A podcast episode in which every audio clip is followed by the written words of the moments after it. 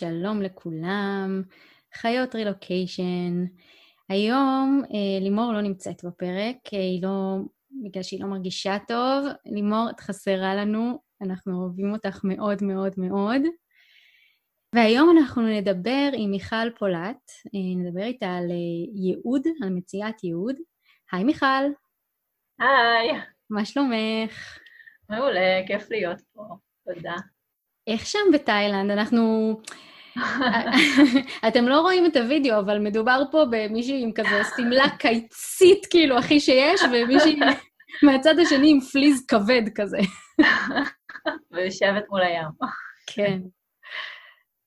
אז איך, איך בתאילנד היום? מה אה, האוויר? כיף, חם, כמו תמיד. זה בין אה, חם רגיל לחם יותר. חלום. אה, אז מיכל היא מרצה ומלווה אנשים בדרכם בעולם החדש, ומנחה לחיים מתוך חופש, אה, והיא גם כותבת הבלוג אוויר להגשמה. בואי תספרי קצת ככה, איך הגעת לעשות את מה שאת עושה, מה בדיוק את עושה, ומה זה עולם חדש, עולם חדש. בואי נגדיר את זה. טוב, יש הרבה דרכים uh, להסתכל על מה זה העולם החדש, ואפשר באמת לדבר על זה, כאילו פרק שלם רק על זה.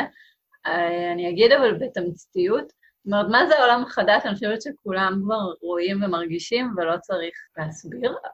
ההבדל הגדול מבחינתי בין מה שבמרכאות העולם הישן והעולם החדש, זה מה מניע אותנו.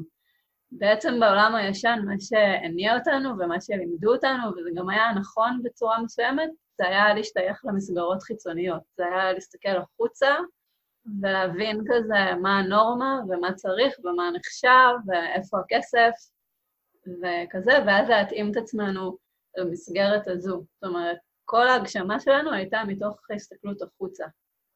ובעידן החדש, או בעולם החדש, אנחנו עוברים להסתכלות שהיא פנימית יותר. אפשר גם מאוד היה לראות את זה בקורונה, שהוא מבחינתי היה זרז רציני לעולם החדש, שבעצם כולנו יותר התכנסנו פנימה, ואנשים התחילו לבחון לא רק את המה הם רוצים לעשות, גם באיזה קצב ואיך, אז ההבדל הגדול הוא שהעידן החדש, העולם החדש, זה עידן שבו בעצם הכל אפשרי, כאילו הרבה אנשים אומרים, יש מלא אפשרויות ומלא מידע, והכל זמין, ועולם דיגיטלי, וכאילו יש לזה, אנשים יתארו את זה בכל מיני דרכים, אבל בשביל באמת להצליח בתוך השפע הזה ולמצוא את הדרך שלנו, אנחנו צריכים לעבוד מהפנים החוצה. זו הגדרה נהדרת לעולם חדש, כי אצלי זה ישר התקשר לכל באמת העולם הדיגיטלי הזה, וה, כן. והזמינות הזאת של המידע, אבל uh, יש משהו מאוד מדויק במה שאת אומרת, בזה שבגלל שהכל אפשרי, אבל הכל אפשרי לכולם, כדי כן. להצליח בתחום שלך, אתה צריך להסתכל פנימה כדי להביא את הדבר המדויק הזה שאתה. כן. זה נכון שזה באמת עולם של שפע אפשרויות ומידע, וכאילו, אמרתי, אני יכולה לדבר שעה מה זה העולם החדש, ואם אני צריכה לתמצת את, כאילו, את מה השוני המרכזי, זה מאיזה מקום אנחנו פועלים, זה מתוך מי אני, מה מתאים לי, ואז איך אני יוצרת את המסגרות שמתאימות לי, אה, ובעצם האמון הולך להיות אמון בעצמנו, אמון פנימי, לעומת העידן הישן, שזה היה העולם הישן, שזה היה הסתכלות החוצה ואמון חיצוני. Mm-hmm. ואני חושבת שאחד הדברים שגם מאוד טלטלו עכשיו אנשים עם הקורונה, ועדיין קורים, זה שאנחנו גם מאבדים את האמון בסמכות חיצונית. זה, וזה גם תהליך שאפשר לראות אותו הרבה זמן, זאת אומרת, זה לא התחיל עכשיו, אבל הקורונה מאוד הקצינה את זה, שכבר לא סומכים על מערכת הבריאות ועל שר הבריאות ועל ראש הממשלה, ועל מישהו בכלל שיודע מה באמת קורה, וכל התיאוריות קונספירציה, וכאילו יש איזה מין משהו כזה שכבר אי אפשר לסמוך mm-hmm. על אף אחד, ואז מה שנשאר זה באמת לסמוך על עצמנו, וזה מעולה. כי זה, שם באמת יש את הביטחון הכי אמיתי ועמוק, כשאנחנו מצליחים באמת לסמוך על עצמנו ולהתחבר למי שאנחנו. זה גם הדבר הזה שתמיד הולך איתנו, עצמנו. נכון. אז אין לו, זה לא, לא, לא עושים רילוקיישן מעצמנו, אז... נכון, לגמרי. וספרי קצת ככה על הפעילות שלך. אה, יש לך בלוג מפואר, שהאמת שאני התחלתי... אה, הכרתי אותו ד... בכלל דרך ה-GTD, אה, שאת אה, מתעסקת בזה שם הרבה, כשחיפשתי ככה דרכים אה, לייעל את הפרודקטיביות שלי, ואז גיליתי כן. שם בכלל כאילו עולם רוחני כזה, אפילו יותר, יותר למקומות כן. כאלה. כן, יש לי את שני הצדדים, גם מאוד פרקטי וטכנולוגי, מאוד אוהבת, וגם באמת את, ה, את התודעה והרוח והחיבור פנימה יותר. חשוב לי באמת, אני חושבת שכאילו עוד משהו בעולם החדש, אם מדברים על, ה, על ההבדלים, זה לעשות חיבור בין רוח לחומר. זה כבר לא שכאילו, או שאתה רוחני ועושה מדיטציה כל היום ולובש שרוואלים ומתנתק מהעולם, או שאתה אה, חומרי והרוחניות, אה, אתה מזלזל בה, ו... ואפשר לראות את זה גם היום אצל הרבה עסקים, יש הרבה יותר חיבור בין רוח לחומר, וגם, הם, זאת אומרת, הם אף פעם לא באמת היו נפרדים. Mm-hmm. אבל העניין הוא באמת לחבר ביניהם, ורוחניות היא לא קשורה בעיניי ללעשות מדיטציה או למה אתה לובש או לאיזה סדנאות אתה הולך. רוחניות זה באמת לדעת מי אתה ולהגשים את זה בעולם. וואו, אני חושבת שהדוגמה ממש מצוינת לחיבור הזה. בתור מישהי שגרה בתאילנד, כל כך הרבה תמונות ארסלים וחופים אני רואה בפיד שלך. ואז, ואז באמת באה עם מתודות של פרודוקטיביות ושל אפליקציות חדשות, וזה בדיוק השילוב הזה, שזה, אין, אין ספק שאת כן. כזה דוגמה מהלכת למה שאת מדברת עליו. היי, תודה, כיף לשמוע.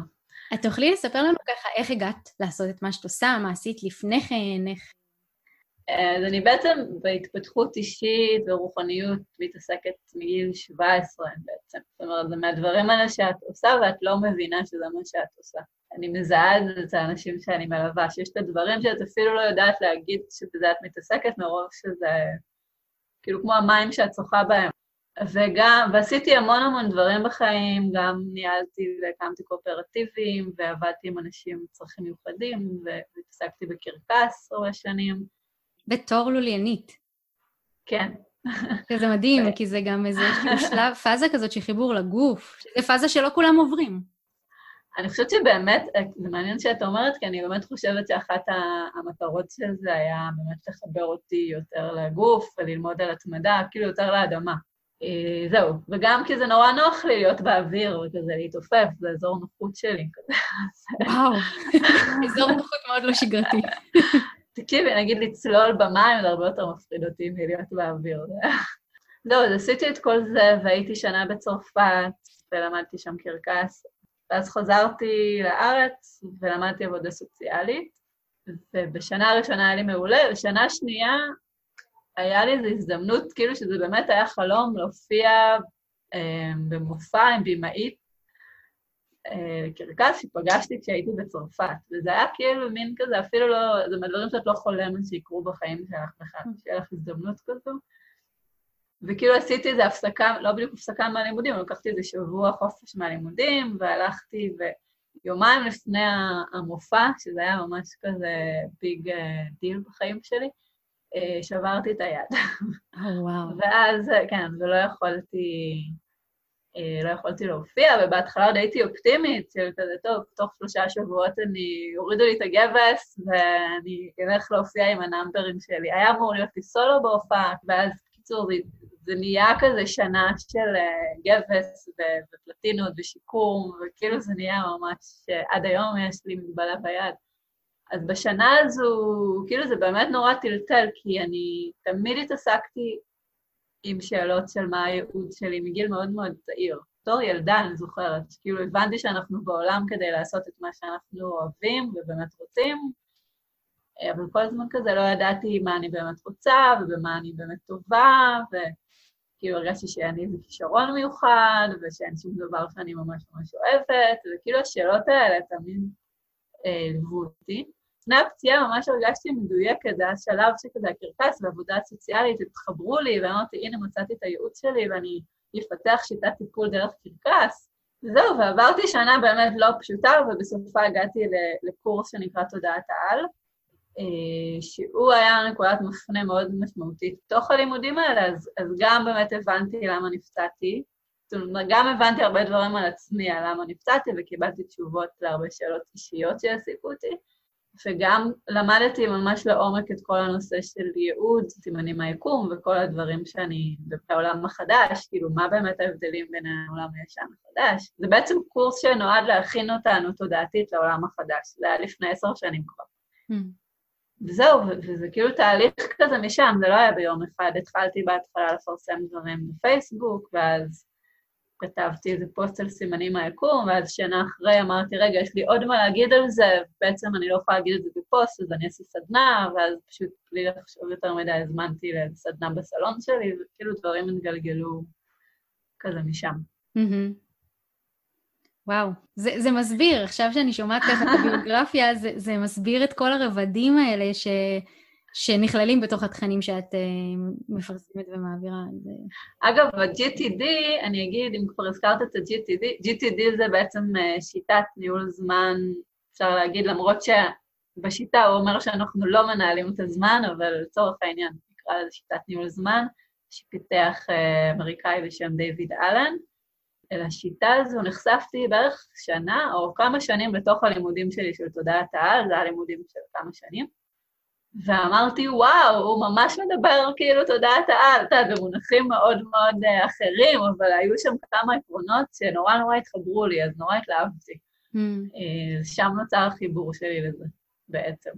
אני מאוד מזדהה עם זה, אני הרבה פעמים, גם במסע האישי שלי, שאני פוגשת כל מיני תיאוריות ששונות ממקורות שונים, איכשהו הכל בסוף, כולם אומרים את אותו דבר רק בצורות אחרות. כן. אבל, אה, אבל כולם אומרים את אותו דבר. זה קטע. כי אני תמיד אוהבת להגיד שגם יש אנשים שאומרים דברים אחרים, אבל כאילו אני, אני אומרת את זה מאז שאני ילדה, שהאמת היא אחת, היא כמו תפוח, ואז uh, הכל תלוי באיזה זווית את מסתכלת על התפוח. ואתה יודע, יש זווית שרואים בה את התולעת, ואיזה זווית שזה אדום, ואיזה זווית שזה ירוק, ואיזה זווית, אבל כאילו, אם את מסתכלת מגבוה, אז את יכולה לראות את כל התפוח, אבל זה אותו תפוח. לגמרי. זה מאוד מתחבר לזה שאין מציאות אובייקטיבית, יש רק מציאות כן. סובייקטיבית. כן. נכון שיש שם כן. משהו, אבל... יש מציאות ושאנחנו כל... אנחנו... שזה משפט כזה, אנחנו לא רואים את הדברים כמו שהם, אנחנו רואים אותם כמו שאנחנו. מדויק, כן. בדיוק זה. טוב, אני יכולה להמשיך לדבר איתך על זה עוד uh, המון זמן, אבל האג'נדה פה ארוכה. uh, בואי נקפוץ למים הקרירים וננסה לתת, לתת איזושהי הגדרה למילה הזאת, ייעוד. זאת מילה שנשמעת קצת כמו גורל ושלווה ואושר, זאת מילה כזאת שנשמעת טוטאלית ומחייבת וכבדה כזאת. איך כן. את מגדירה ייעוד? אני שמחה שאת שואלת את זה ושאמרת את זה ככה. אני באמת אמביוולנטית עם המילה הזו, כי אני מצד אחד משתמשת בה מאז שאני ילדה, ומצד שני היא מייצרת הרבה סבל, לי בחיים יצרה הרבה סבל, ולכן אחד הדברים שאני אוהבת הוא ככה לפרק את המיתוסים סביב המילה הזו, ולהסביר אותה, להביא פרספקטיבה אחרת למה זה בעצם. אז אני חושבת שמאוד בגדול הייעוד שלנו זה להיות עצמנו ולשכלל את מי שאנחנו. שמה שזה בעצם אומר זה שאנחנו פה בשביל להתפתח. כל בעצם מה שאנחנו חווים פה, עושים פה, אה, הכל זה בעצם תפאורה להתפתחות שלנו, הכל זה מצע פורה להתפתחות שלנו. עכשיו, לכל אחד יש התפתחות אחרת. מן הסתם, כל אחת יש את ההתפתחות שהיא באה לעשות. ההתפתחות שנכונה לך היא לא ההתפתחות שנכונה לי, או מה שאת מתפתחת דרכו, זה לא יפתח אותי, כי אני מכירה או כי זה לא מעניין אותי. אז זה כן? משהו כמו הגשמה או מימוש הפוטנציאל מבחינתך? כן, לגמרי. אה, אני חושבת שיש לנו באמת הרבה, ואז זה מתחבר לדבר הבא שרציתי להגיד, שיש לנו יותר מייעוד אחד, שאלת אותי גם פעם. אה, mm. זאת אומרת, אם מסתכלים על ה... אפשר להסתכל על זה כדבר אחד, שהוא להתפתח, ואז באמת קשה להגיד מה נקודת, אין נקודת התחלה וסיום בתהליך. אה, אבל אם מסתכלים על זה במובן של אה, עיסוקים, שזה גם הסתכלות מאוד מאוד צרה ולא מדויקת על מה זה ייעוד, אז כן, יש לנו יותר מייעוד אחד, ואנחנו לא אמורים לעשות את אותו דבר בכל החיים, בטח שלא בעידן החדש, אנחנו ממצים נורא מהר תהליכים, זאת אומרת, אפשר לעשות היום תהליכים הרבה יותר מהר.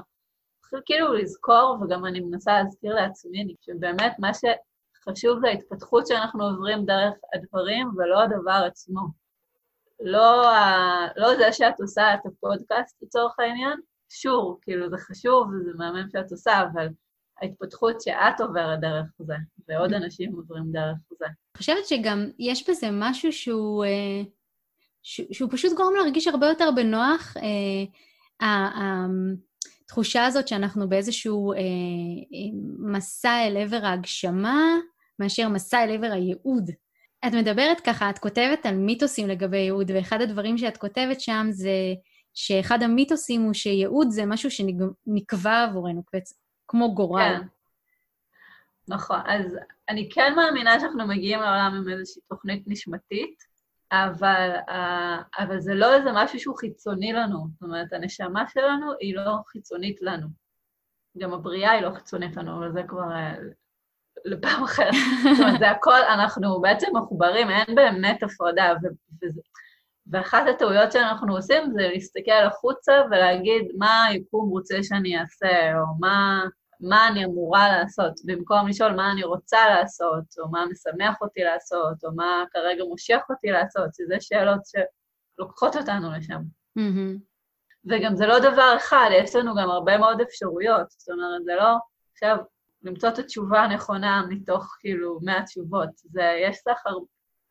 כאילו, אין באמת הפרדה, זה מה שאני רוצה להגיד. זה מה שאנחנו רוצים לעשות, וזה גם יכול להיות כל מיני דברים, ויכול להיות שנעשה אותם במקביל, או אחד אחרי השני, והכול בסדר. אוקיי, okay, אז, אז אנחנו אמרנו שאין לנו בעצם אה, ייעוד אחד, יש הרבה ייעודים, וגם יעדים, ייעודים. כן, תראה, המילה יהודים היא באה, המילה יהוד היא באה באמת מהמילה יעד, זה יעד נשמתי מבחינתי. וזה לא רק, וחשוב לזכור שזה לא רק המה נעשה, זה, זה באמת הדרך שאנחנו עוברים. היא לא פחות חשובה. זאת אומרת, זה מה שמעניין, כי כאילו אם מסתכלים על הדברים בראייה רוחית, אז את יודעת, כל מה שאנחנו עושים פה, הכסף, הסטטוס שלנו, הבגדים, הכל לא נשאר פה. Mm-hmm. זה לא באמת מעניין את הנשמה, זה הכל כלים בשביל ההתפתחות. כן, אז אתה, זה, זה, זה מאוד שם את זה על השולחן, שהייעוד שלנו זה לא title. יש הרבה אנשים שחושבים שהייעוד שלהם הוא כן. title. הייעוד שלי היא להיות uh, סמנכ"לית... אה, זה מסביר למה תמיד נורא קשה לי לשים title על מה שאני עושה, תודה.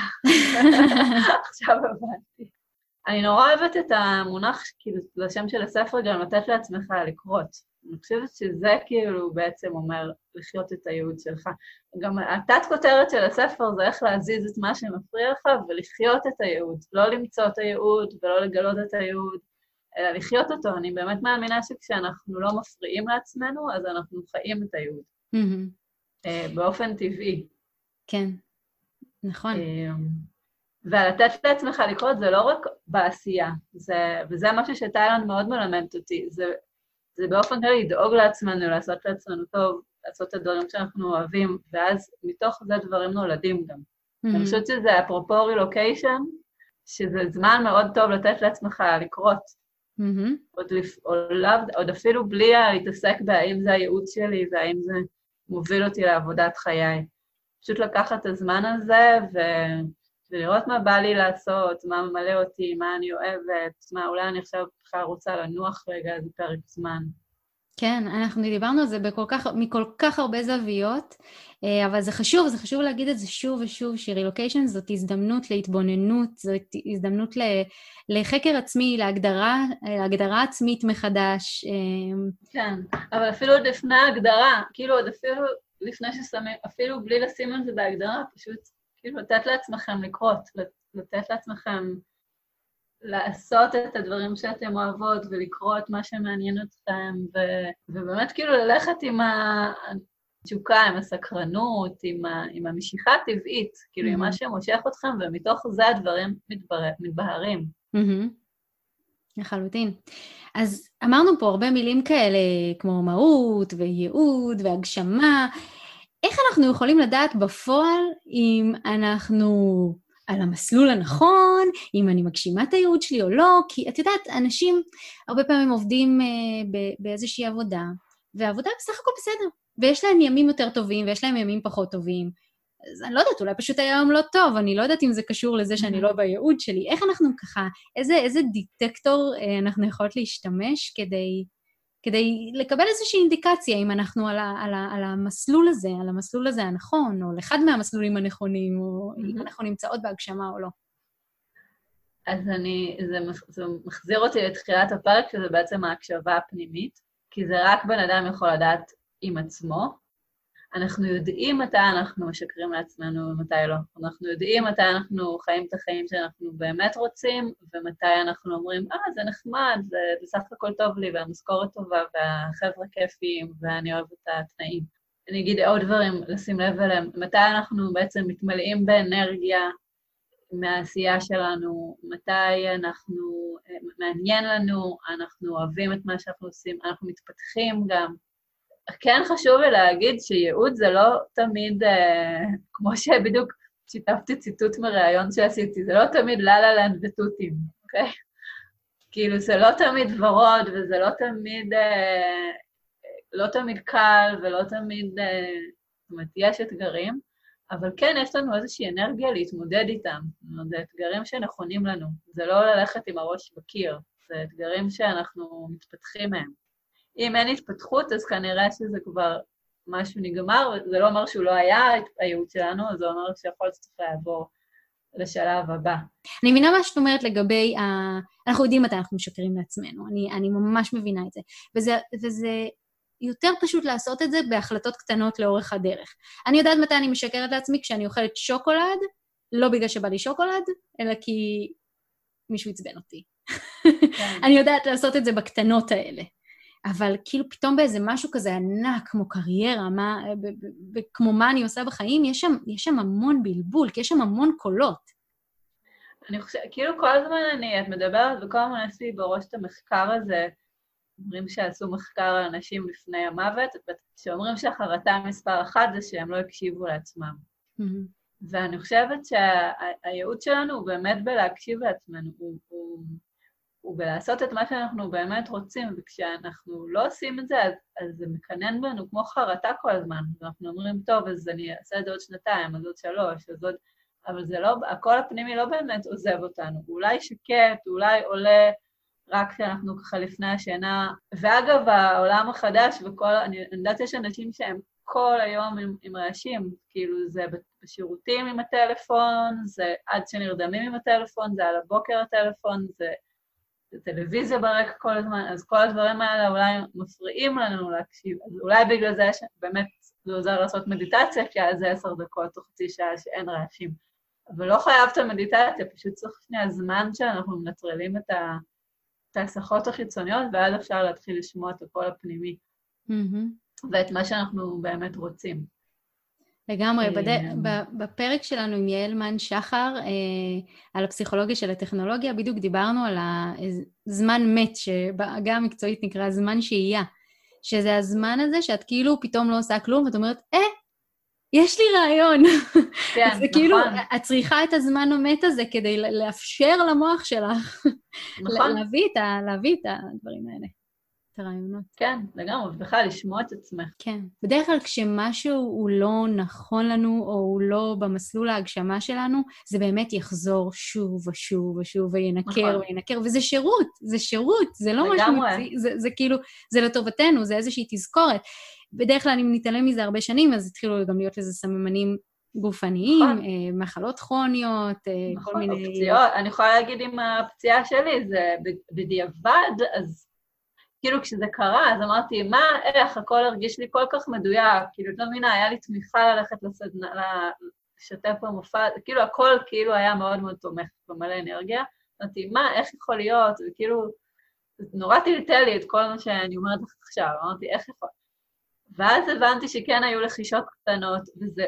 ועוד משהו שלמדתי, ואני חושבת שחשוב מאוד להגיד את זה בהקשר של השאלה שלך עכשיו, שזה לא רק מה אני עושה, כי יכול להיות שאני לגמרי בעשייה הנכונה, זה מאוד חשוב לי להגיד, יכול להיות שאתם לגמרי בעשייה הנכונה ועוסקים בדבר שנכון לכם, אבל אני, אני אתן דוגמא, הייתה לי מישהי שליוויתי שהיא אמרה לי מראש, אני לא רוצה לעשות שינוי קריירה, אני, היא מאוד אוהבת את מה שהיא עושה, אבל היא סבלה, היא ממש סבלה בעבודה. ו, וזה בכלל לא היה את האמת, כאילו לא היה צריך לשנות את האמת, היה צריך לשנות את מאיזה מקום היא פועלת. Hmm.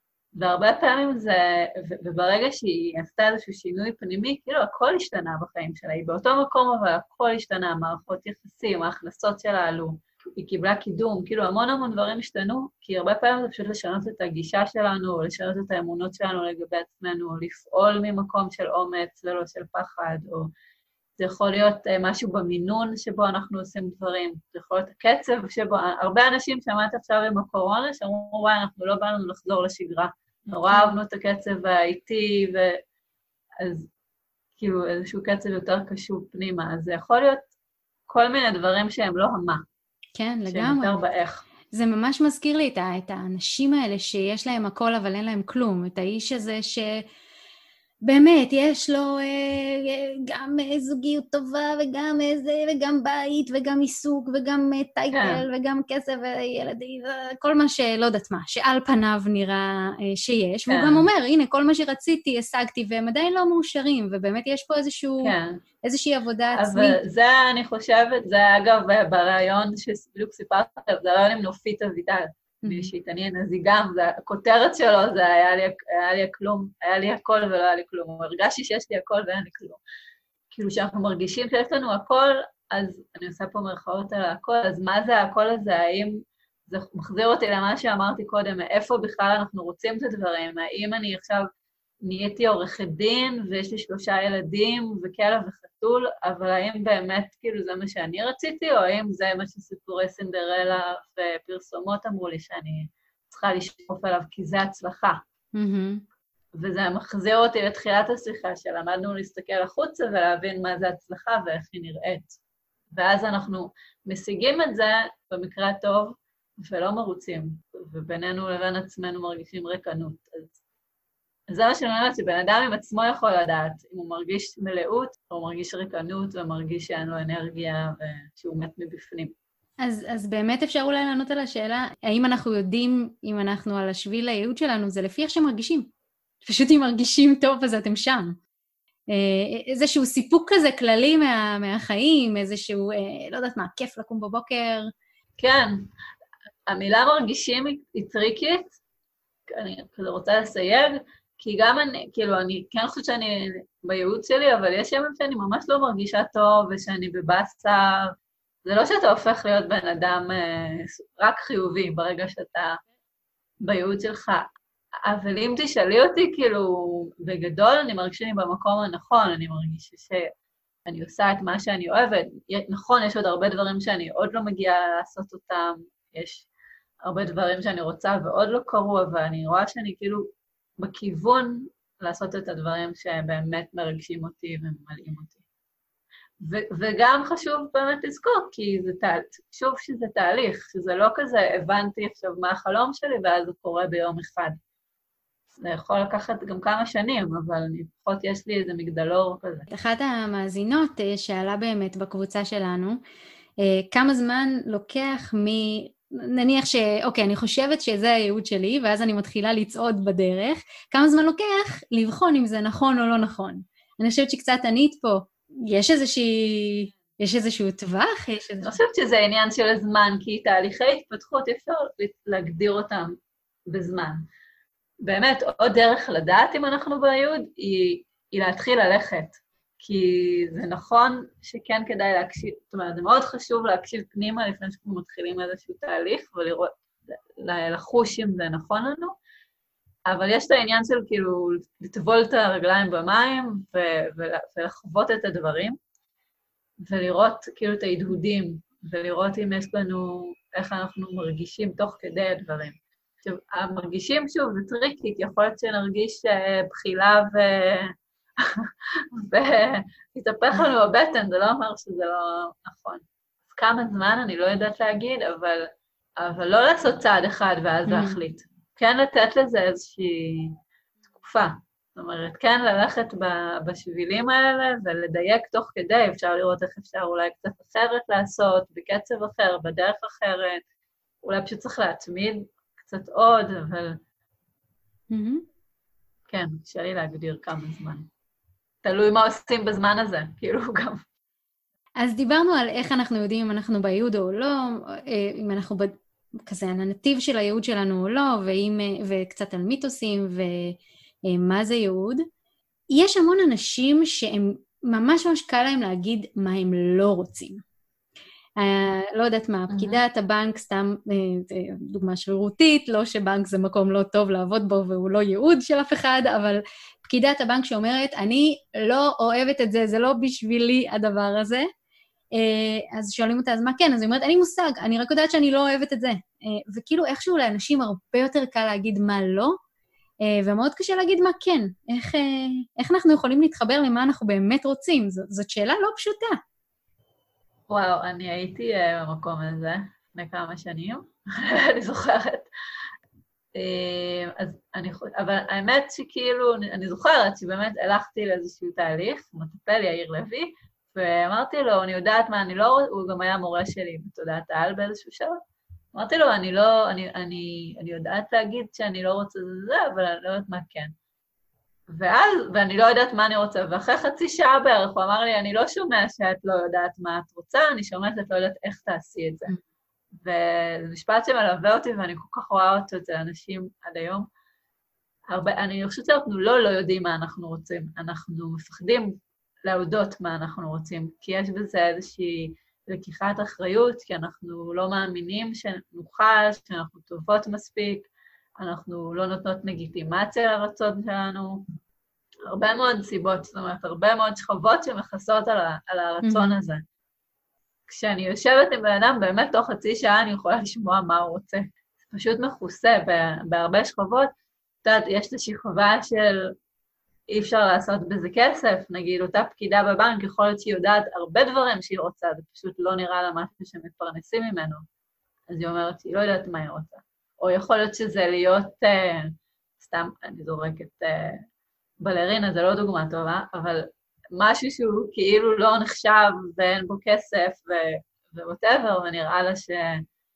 אז כל מיני דברים כאלה שבעצם מפריעים לנו לדעת מה אנחנו רוצים, וגם כי באמת לא לימדו אותנו לשאול את השאלה הזו ולא נתנו לגיטימציה למה שכן רצינו. מגיל אפס בעצם מלמדים אותנו שהמבוגר יודע יותר טוב מאיתנו והרצון שלנו לא נחשב. אז כאילו אין לנו את המנגנון הזה שלא שואלים אותנו מה אנחנו רוצים. זה מאוד מתחבר לי באמת להרבה... אמ, לעובדה הזאת שהתת מודע שלנו מנהל אותנו והתת מודע, יש בו המון המון אינפורמציה שאנחנו בכלל לא בחרנו להכניס לשם. שכאילו הסביבה שבה היינו הכניסה את זה כן. לשם. הבעיה היא שבאמת תת מודע זה דבר שקשה לגשת אליו, כי הוא לא מודע. אז איך עושים את ההסרה הזאת של, ה, של השמיכות האלה? איך, איך, איך מגיעים לרצון האמיתי? איזה כלים, באיזה כלים ניתן להשתמש? באמת אה, שבאמת בספר שלי, אז כל פרק מדבר על איזושהי אמונה שנמצאת להרבה מאיתנו בתת מודע, נקרא לזה. כי יש גם תפיסות שהן קולקטיביות, כמו שיש רק ייעוד אחד, אז זה איזושהי תפיסה קולקטיבית שיושבת לנו, או שצריך להתמקד לצורך העניין, ואז אם אני רוצה כמה דברים, אז אני לא אתן לזה mm. מקום.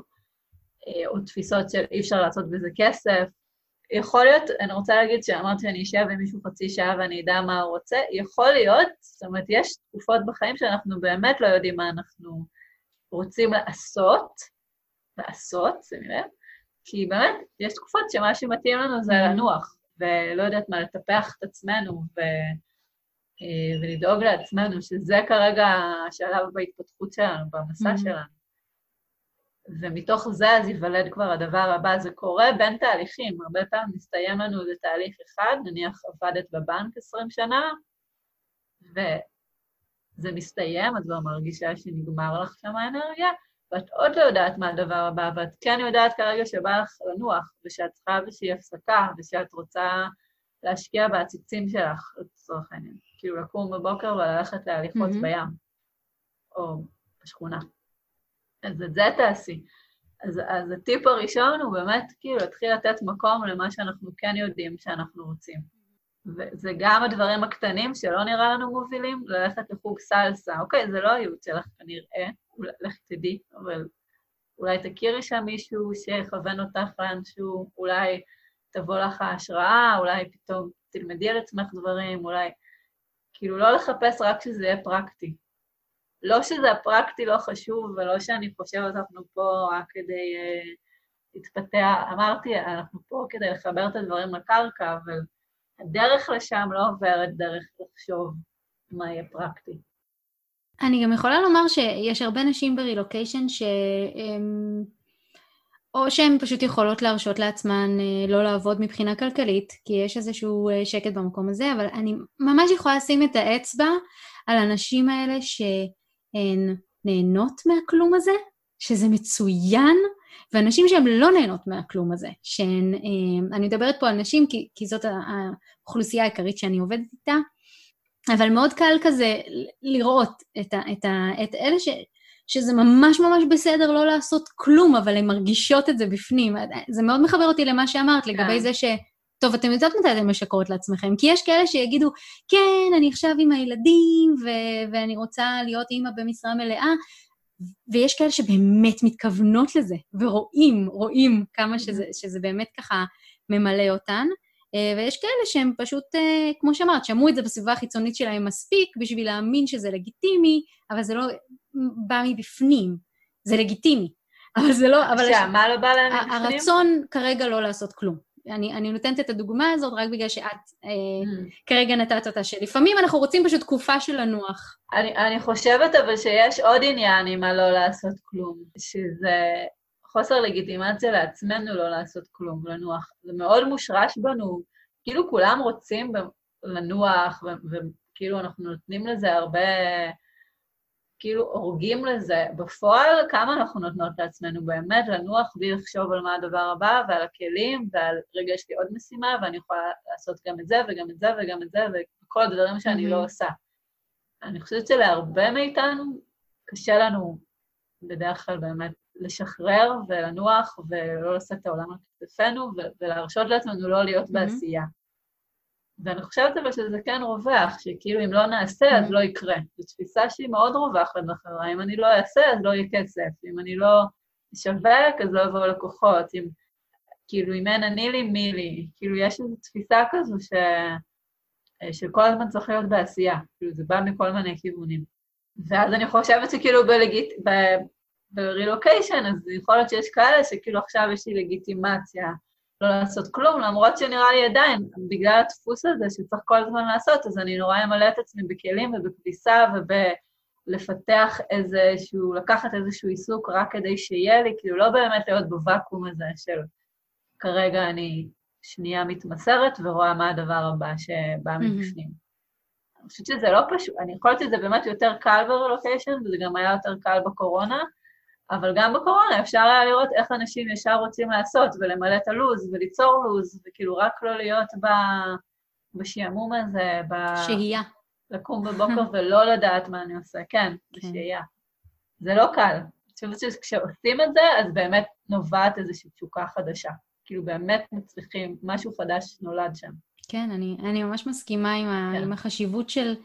גם של מנוחה וגם של הפסקות כאלה בחיים, או, או כאלה בין, הבין לבין האלה, הם מאוד מאוד משמעותיים בהכוונה אל הייעוד. נכון, נכון.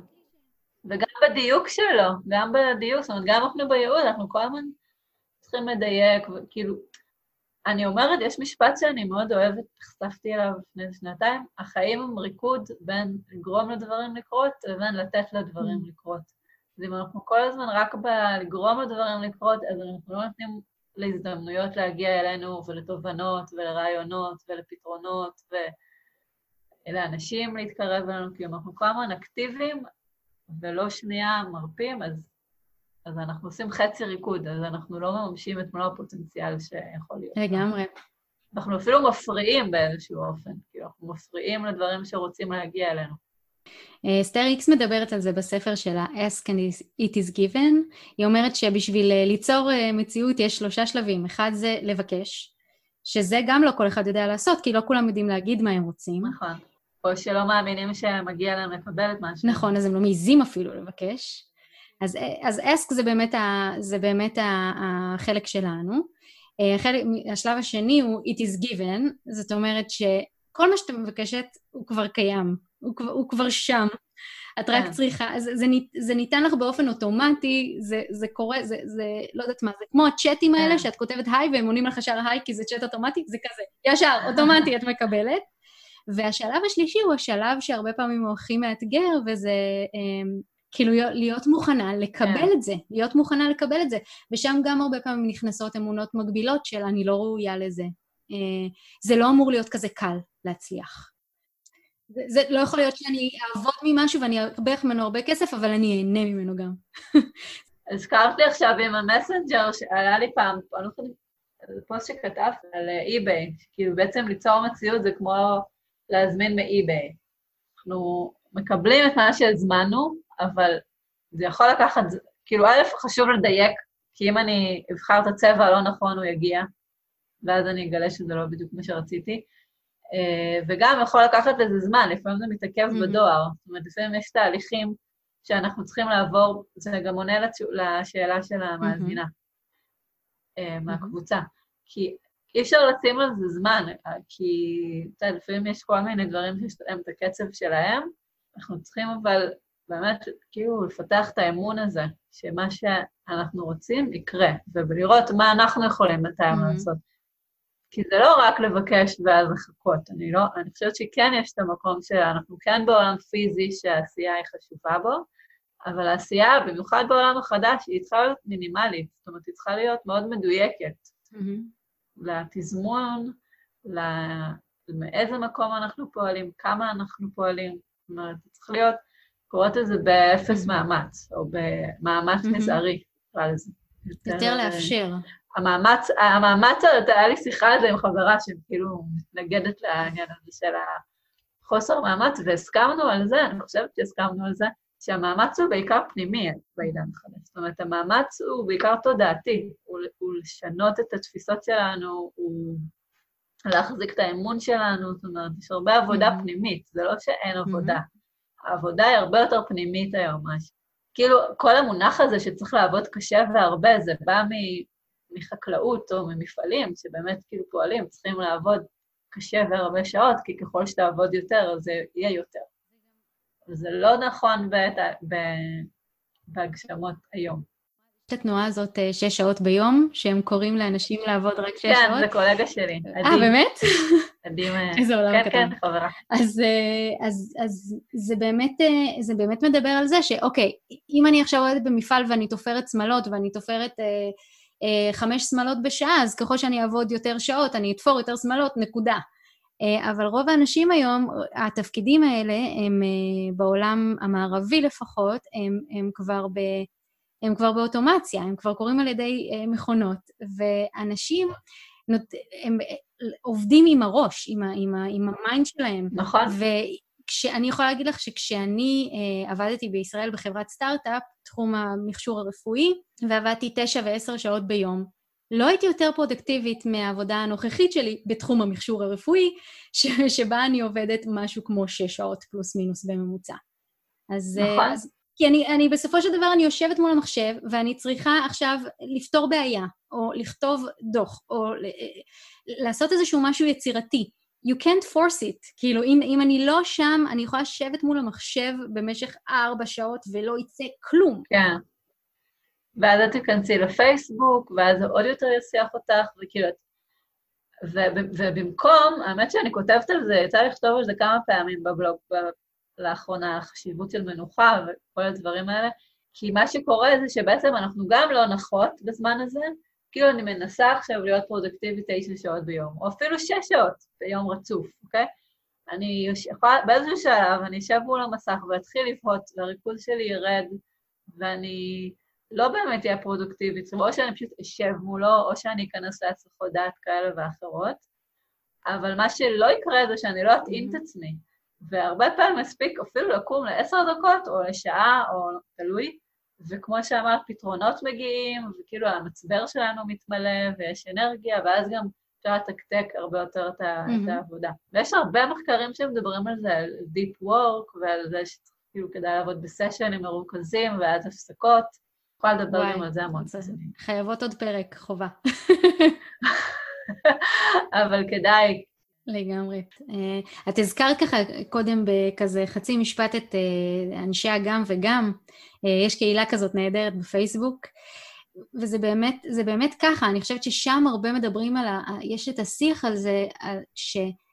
האמונה של העולם הישן הייתה שאתה צריך להיות משהו, ואז להתקדם בו באיזו צורה טורית כזאת, ואז אתה כאילו מוצלח במה שאתה עושה. והיום אפשר להבין שרואים שריבוי עיסוקים, בעצם יש שם איזושהי אה, סינרגיה כזאת, ש- שיכולה נכון, לעבוד. התחומים משפיעים, וגם הם באמת הרבה פעמים מתחברים בסוף. ועוד משהו שאני רוצה להגיד, זה שבעידן החדש, או בעולם החדש, אנחנו צריכים להמציא הרבה מקצועות חדשים. מה זה צריכים? אנחנו פשוט יצוצו הרבה מקצועות חדשים, כי כל המסגרות שבנינו בעולם הישן כבר, או לא יודעת אם כל, אבל רוב המסגרות כבר לא רלוונטיות, או לא רלוונטיות בצורה שהן היום, אוקיי? זאת אומרת, יכול להיות שנגיד עדיין תהיה פוליטיקה, אבל זו תהיה פוליטיקה Mhm. אחרת, לצורך העניין, או בדרך אחרת, או יכול להיות שיהיה איזושהי מערכת בריאות, אבל היא תתנהל אחרת.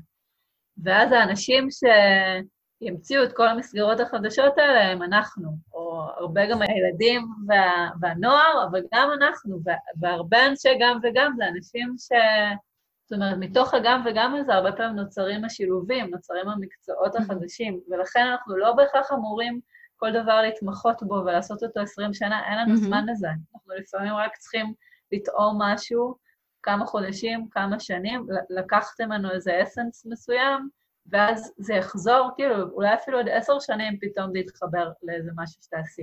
בשביל למצוא את הייעוד, אפשר, אה, אם אתם כזה, זו שאלה מעולה גם כן, לעבור על כל מיני דברים שעשיתם בחיים, במיוחד הדברים שהיו משמעותיים וחוויתם בהם תחושת הצלחה וסיפוק, וגם אפילו דברים שלא, שאולי היו לכם, נגיד, תקופות קשות, ולראות מה למדתם מהמם. שם. גם איזה יכולות אישיות פיתחתם שם, ומה למדתם, זאת אומרת, גם ידע וגם מיומנויות, אז פשוט לרשום את הדברים האלה, ואז אפשר לראות איזושהי תמונת על, ופתאום אולי דברים מתחילים להתחבר. טוב, אני יכולה, אנחנו יכולות להמשיך ככה עוד שעות, אה, אבל אני רוצה ככה להתכנס אה, לאיזשהם כמה צעדים פרקטיים או כלים או שאלות שאנחנו יכולות לשאול את עצמנו באמת כדי להתקדם, לעשות איזושהי התקדמות בהגשמה הזאת שדיברנו עליה. כן. אוקיי. אז, אה, אז קודם כל, באמת, מה שכבר אמרתי זה להתחיל להתאמן על לשאול מה אני, מה אני באמת רוצה. זה אפילו יכול להיות, נגיד, זו שאלה שאני מאוד אוהבת, מה יגרום לי, להתחיל לשאול כל בוקר, מה יגרום לי ללכת לישון מרוצה היום? משהו אחד, בין אחד לארבע, שיגרום לי ללכת לישון מרוצה. פשוט להתחיל לאמן את השריר הזה של הרצון וה, והלשאול, ו, וגם, אני נורא אוהבת, יש את הספר אה, לאכול, להתפלל, לאהוב, ככה זה הסדר, והיא אומרת שמה שהיא הייתה, הייתה בתקופה של דיכאון ו, וגירושים, וכאילו תקופה מאוד, כזה משבר מאוד רציני, והיא התחילה לשאול את עצמה מה אני רוצה, אני חושבת שהיא הייתה כותבת את זה במחברת שלה, כאילו מה אני רוצה, והיה עולות לה לקנות צבעים. אז היא הלכה וקנתה טושים או זה, ופתאום היה לנסוע לאיטליה, או ללמוד איטלקית.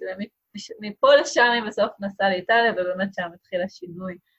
אבל מה אני רוצה זה יכול להיות נורא קטן בהתחלה, אני רוצה גלידה, אני רוצה... אבל להתחיל כאילו, לח, כאילו להכיל את המקום הזה, להגדיל אותו, לכבד אותו. עוד שאלה שיכולה להיות, אני חושבת שאחד הדבר, הדברים הוא באמת לראות מה מפריע לנו.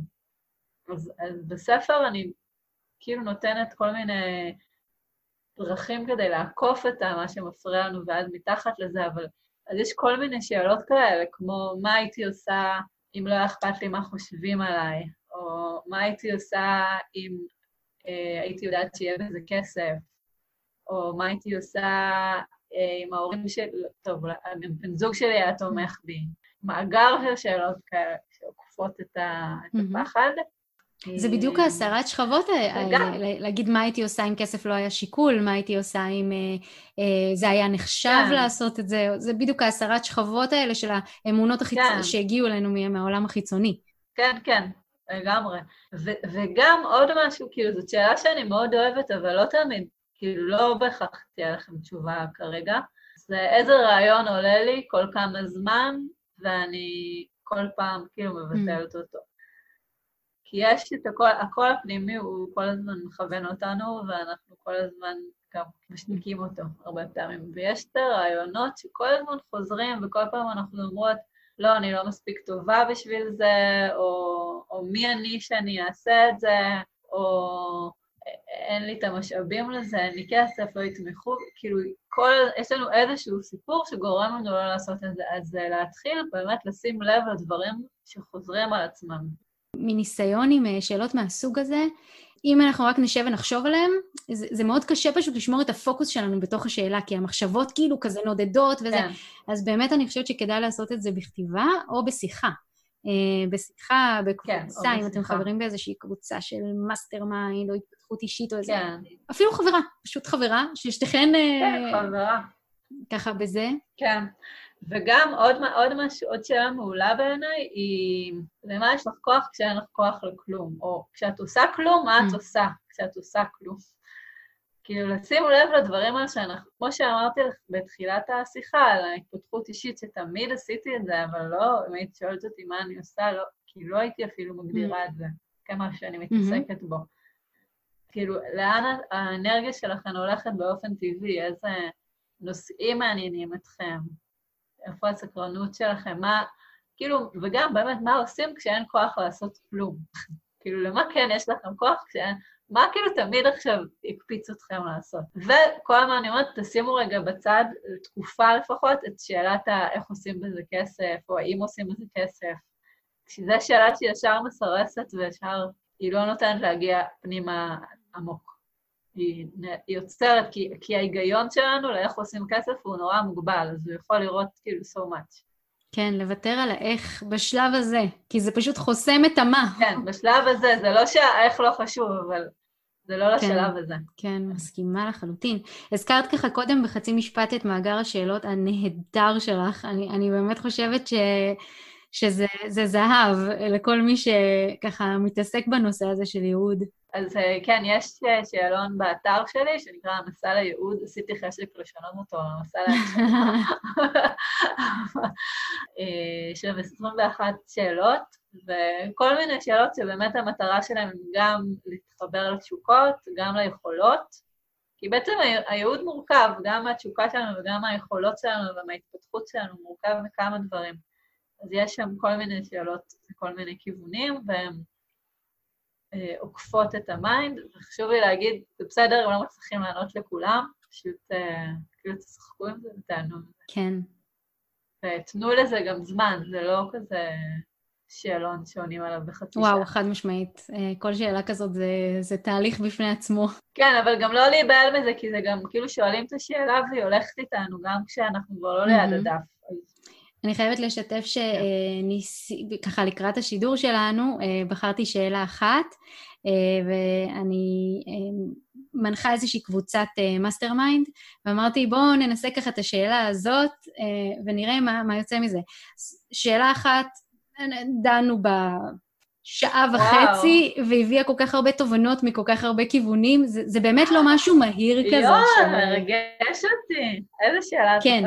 אה, איזה מחמאות שאנשים אחרים נותנים לך, אני לא יודעת אם זה הניסוח המדויק, איזה מחמאות שאנשים אחרים נותנים לך, ממש ממלאות אותך מבפנים וגורמות לך לסיפור. וואי, נכון.